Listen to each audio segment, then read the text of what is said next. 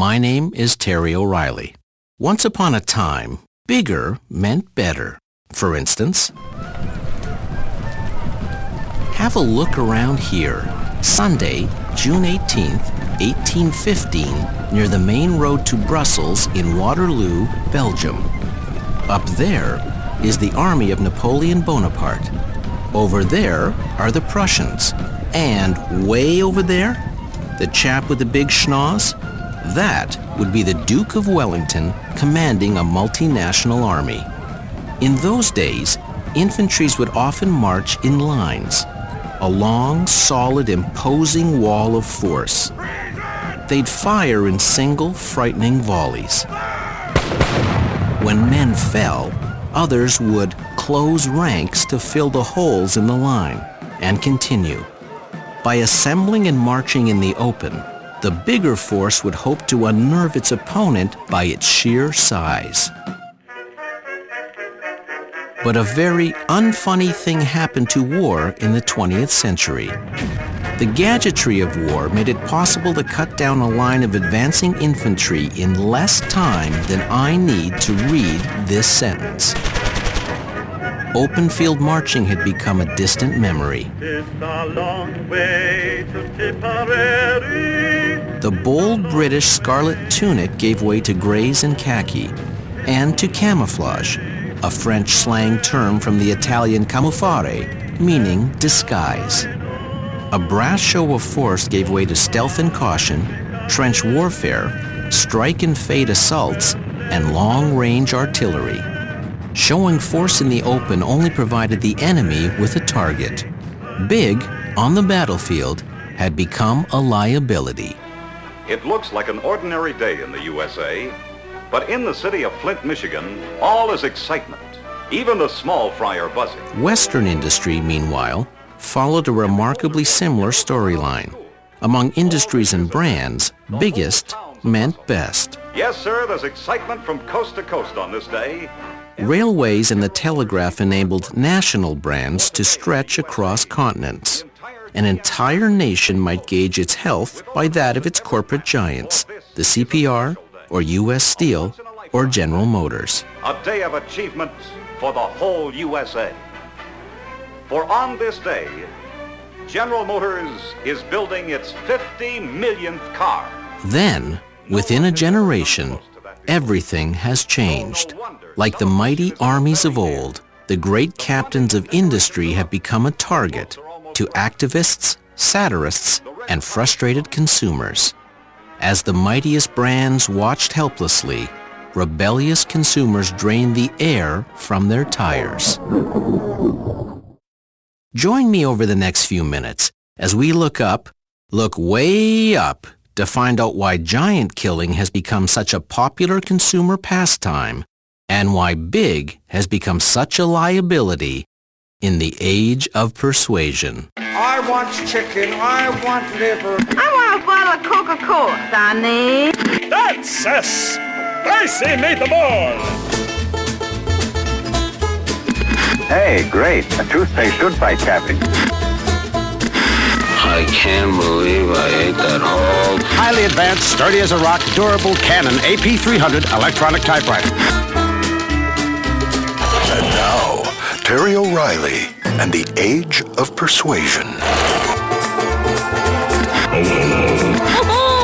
Mamma mia! There you go again. This is Carrefour, part of a French-owned hypermarket chain. One-stop shopping for soup, boxer shorts, oven cleaner, prescription drugs, and a lube job. All sous un même toit. The name means crossroads. Last year, Carrefour made just south of a hundred billion dollars.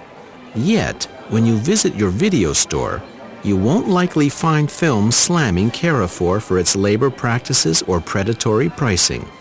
Your library won't contain books measuring the morality of its practices. It's rarely the source of petitions or protests. Don't get me wrong, all is not Bordeaux and baguettes in the land of Carrefour. It's just that, despite its size, it's not a target for world irritation. Because, as big as it is, Carrefour is the second biggest retailer in the world. It's my son's. My daughter's laptop from Walmart. Yep, the largest retailer in the world, also ranked number one on the 2007 Fortune Global 500 list. It is the largest private employer in the world. The fourth largest commercial employer behind the Chinese Army, the British National Health Service, and the Indian Railways. It's Walmart. That's right, Walmart. There was a time when number one made you a status symbol, hence the glory days of the CPR, U.S. Steel, and Standard Oil. But in the age of persuasion, being the biggest makes you a target. There's never been a company like it. Walmart is probably the broadest and most powerful company in U.S. business history. It inspires documentaries and stacks of books, critical, laudatory, and analytical. It's a flashpoint for dozens of causes and hundreds of protests. It's widely vilified, except, of course, by the sea of customers who spent $350 billion there in 2007. Tonight on Frontline, is Walmart good for America? Though Carrefour's revenues were more than 25% of those of Walmart, Carrefour will not draw a similar proportion of criticism. That's not how being number one works. The downside is that you are in perpetual defense mode. Ask Mike Tyson. His eye is really absolutely closed on the left side. There's an interesting theory that a heavyweight champion becomes a 25% better fighter the day he lands the title. The reason? His personal confidence skyrockets. Of course, that can go to your head too. When Mike Tyson kept knocking out all challengers inside of three rounds, he stopped training as hard. After all, why bother? Then he met Buster Douglas in Tokyo. Landing these. Oh, nice uppercut by Buster Douglas. Look at this. He knocked Mike Tyson down for the first time in his career. Mike In boxing, as in war, and most competitive sports, and especially in the world of persuasion, remaining on top means knowing how to defend a lead. I've called a lot of great over the years. Hard to believe that just a couple of generations back, being number one was the best gig on the planet.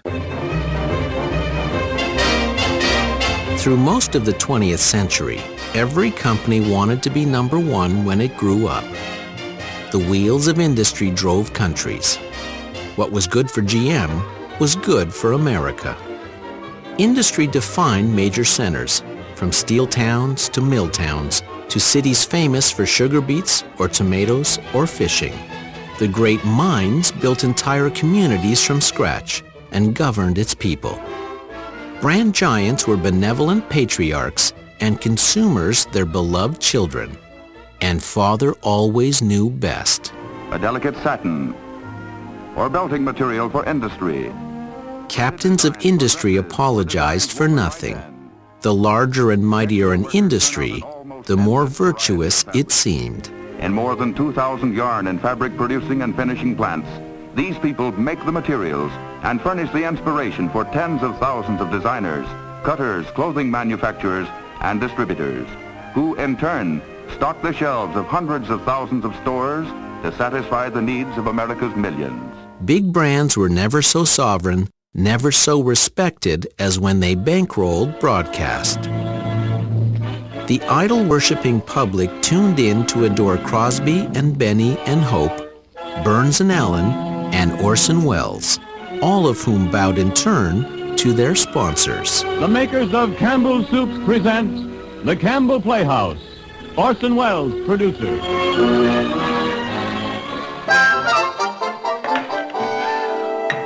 All right, everything you ordered.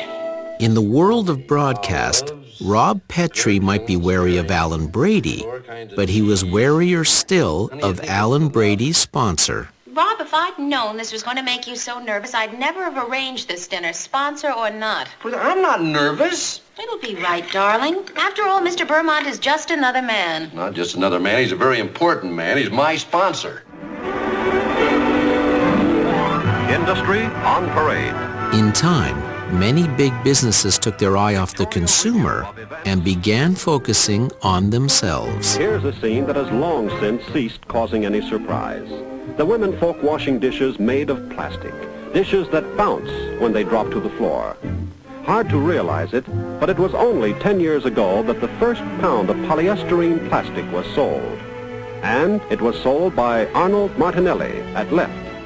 As companies grow, they must devote more of their energy to simply standing up under their own weight. By necessity, they focus inward on their own workings. And by reaching out to the masses, they lose intimate contact with the individual. A trend one winery fought with an ingenious, disarming campaign by one of the most beautiful minds in my trade, Mr. Hal Riney. Hello. To show you why we believe our Bartles and James premium wine coolers are the best tasting coolers of all, we wanted to remind you just how much Ed knows about fruit. Ed knows grapes. Ed knows black cherries. Ed knows pineapples. Ed knows berries. Broccoli? no. Well, I think that proves Ed certainly knows his fruit. So please try our great tasting Bartles and James coolers, and thank you for your support. Riney's six-year campaign brought a big winery brand away from its ivory tower and down here onto the front porch. In this case, they played against mega brand Nike and its then popular Bo Knows campaign. You didn't need to believe that Bartles and James was genuinely small and folksy. All Riney needed was to dispel any feeling that the product flowed from a cold, humorless conglomerate. Yet some very rough seas were ahead for big brands, and it would take even more than the genius of Hal Riney to weather the storm. My name is Terry O'Reilly, and this is The Age of Persuasion.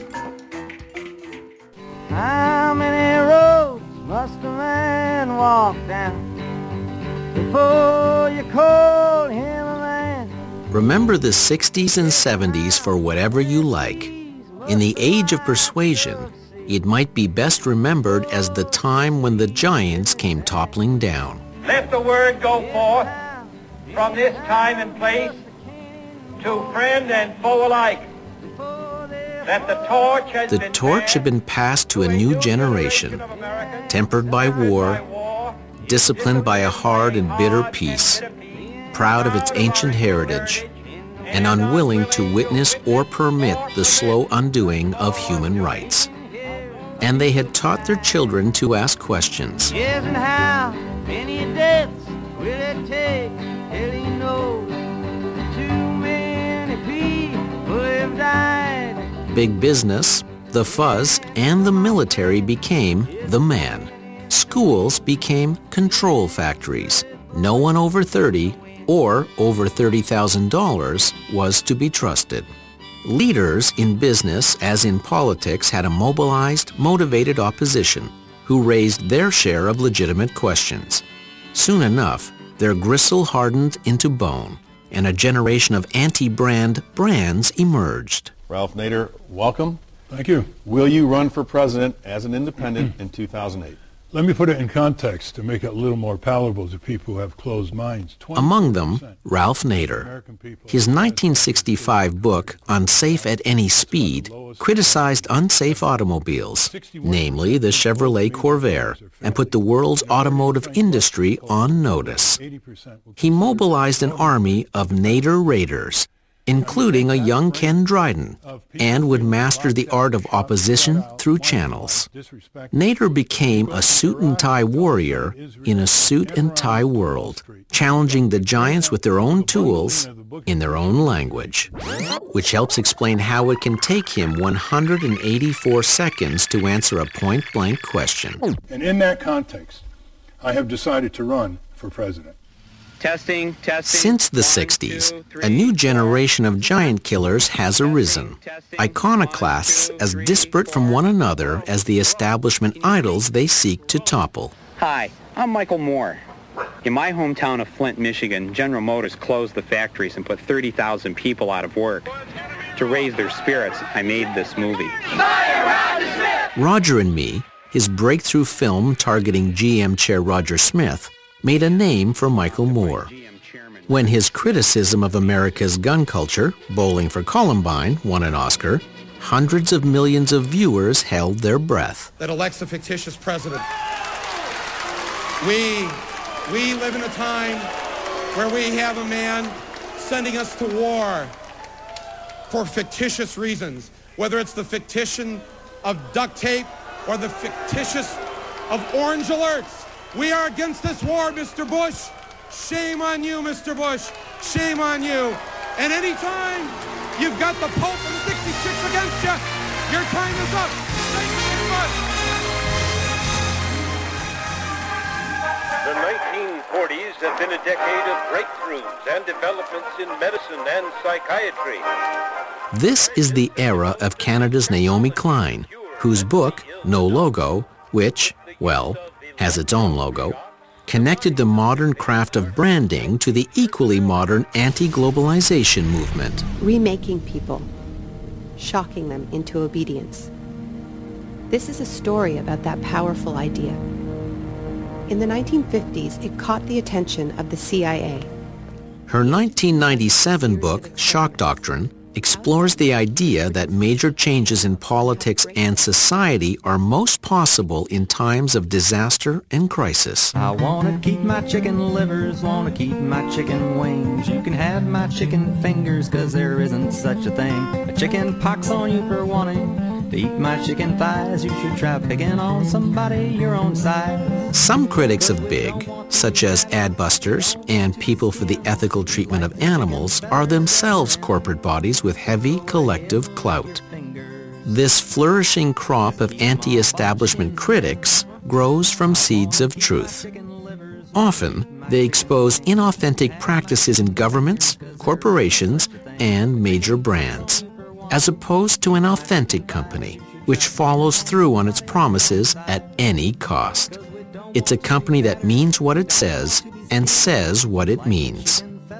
Managers of inauthentic brands are becoming easy to spot. They're in that giant conga line of CEOs hopping off to prison. Jeffrey Skilling, formerly of Enron. Baron Black of Crossharbour, formerly of Hollinger.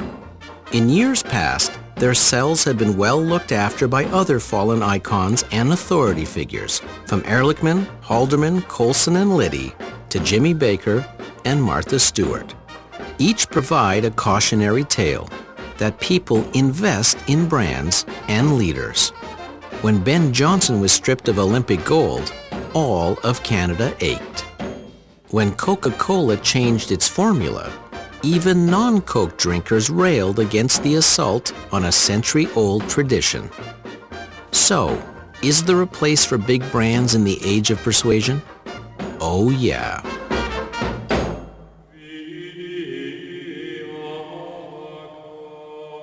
In a poll not too long ago, people were asked to suggest who should rewrite the Ten Commandments. Finishing second, after Mother Teresa, was Sir Richard Branson, chair of Virgin Group, a big brand that doesn't feel like a big brand, despite 2007 revenues of $20 billion. Its secret? Even the name of the company, started in university, is so anti-GE or GM or Exxon. Branson has personified his brand with an adventurous, impertinent, why-not attitude. An attitude that stretches across an empire including a music label, an airline, mobile network, wines, comics, cruises, and, oh yeah, radio stations. From the enemy to the killers to the police. Virgin Radio. Connect with music. Unlike so many corporate giants, Virgin grew up before our eyes. It became the contrarian in every category it entered. Virgin takes pain to apply its quirky brand to every point of contact with consumers, from customer support sites to in-flight safety videos. And Branson himself. Well, I think what we have achieved today, the plane has, uh, has just landed. who is fearless about taking point when exploring ideas, such as using biofuels in aviation, even proposing fuels made from algae instead of, say, coconuts. So no forests would need to be felled to create the necessary farmland. Um, and as a result, we now believe we can uh, develop uh, new biofuels for the future. And Virgin has, hands down, the best mission statement I've ever read. Everybody wants the next great thing, even us. So, we are a music store who became an airline, who became a soft drink company, who became over 200 different businesses all over the planet, united by one simple common thought. We want to do what's never been done before. We want to create stuff that's valuable and honest and is worth making in the first place. We want to have fun while we're doing it. And we want our competitors to find us really, completely irritating. Now try to imagine those words coming from Royal Dutch Shell or Thomson Corp. Three, two, one, zero. Liftoff. Only a company as quirky as Virgin would form Virgin Galactic, offering five minutes in space for a cool 200K. Only a company as, shh, big as Virgin could offer it. A strong, authentic, imaginative corporate culture can't be duplicated by rivals. As with Virgin, when it's infused in its staff, its products, its communication, and in everything it does, it ingratiates itself with the consumer. Trouble is, a great authentic corporate culture is incredibly hard to create, and it's as delicate as a house of cards.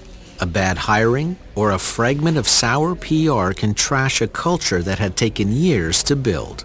In his book, Punching In, author Alex Frankel went undercover working for five major companies. His conclusion? The two best, by far, were Apple and UPS. Among other things, he loved that Apple threw out the commission system in their stores because, quote, it polluted the buyer-seller relationship. He loved that UPS, like Apple, let its employees be and think for themselves. Yet, the bigger the company, the harder that becomes. Even the little guys have to ride herd with their company's culture every minute of every day. Which prompts an interesting question. Does a brand have to be number one? Hello, I'm a Mac. And I'm a PC. And I'm a Mac genius. A what? Brands like Mac are built on their status as underdogs, content to cycle in the draft of the leader. Could you imagine these Mac ads working if PC were the earnest underdog and Mac was the giant brand leader? What's pi to the fifth decimal? 3.14159. On a scale of 1 to 10, how much do I loathe Mac? 11. Ooh, she's good. Very good.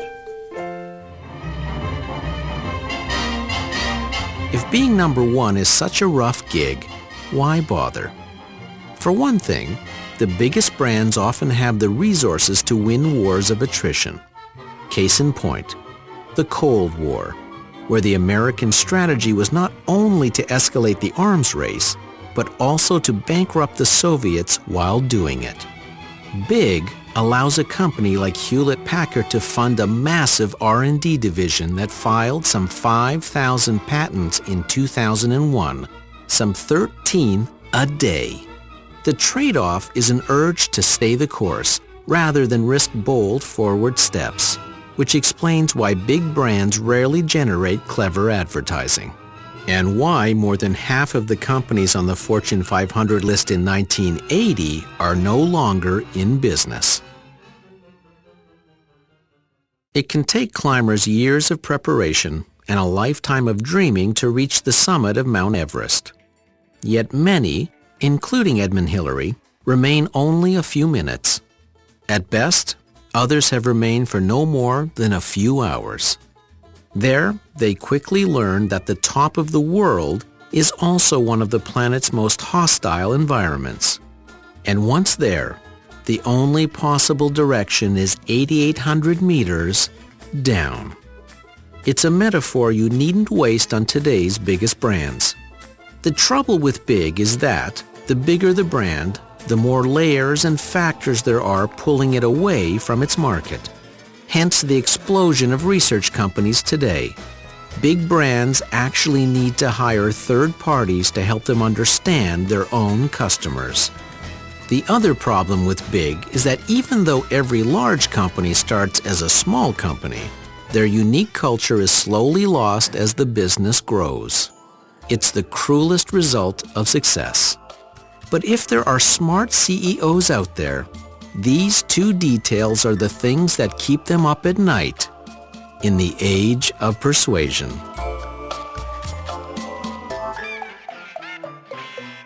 The Age of Persuasion is created and written by Canada's number two production team, Terry O'Reilly and Mike Tennant. But they try harder. Engineer Keith Oman, a division of Oman Enterprises, a subsidiary of KO Entertainment Group, a holding of Big Sweet Enterprises, Viking, Alberta. Title theme by Me, Ari Posner. And me, Ian LeFeuvre. Thank you for your support. The Age of Persuasion is produced for CBC Radio by Pirate Toronto.